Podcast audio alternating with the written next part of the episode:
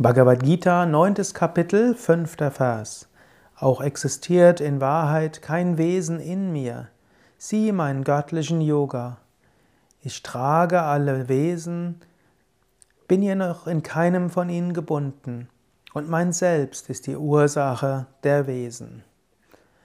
Das ist ein sehr philosophischer Kommentar und ich empfehle dir mal, den Kommentar von Swami Shivananda zu diesem Vers durchzulesen.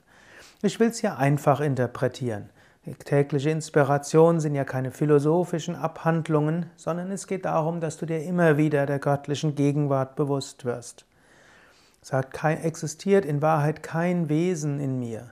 Es ist nicht so, dass es Einzelwesen gibt. In Wahrheit gibt es nur eine kosmische Seele.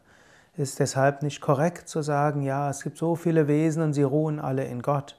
Letztlich ist jeder eine Manifestation Gottes.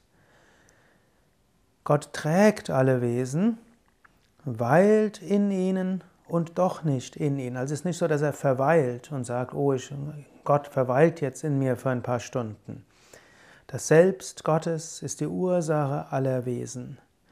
Sei dir bewusst, vielleicht blicke dich um, vielleicht siehst du ein paar Menschen oder Tiere oder Bäume, sei dir bewusst. All das ist Manifestation Gottes. Spüre in dich hinein, sei dir bewusst. Auch ich bin Manifestation Gottes. Gott hat verschiedene Aspekte. Gott breitet sich aus als das gesamte Universum. Das ganze Universum ist der Körper Gottes.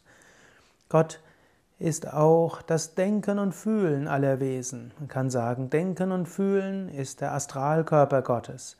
Und alles individuelle Denken und Fühlen ist Teil des kosmischen Denken und Fühlens.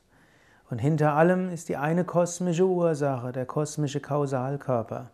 Schließlich ist hinter allem Bewusstsein der höchste Aspekt Gottes.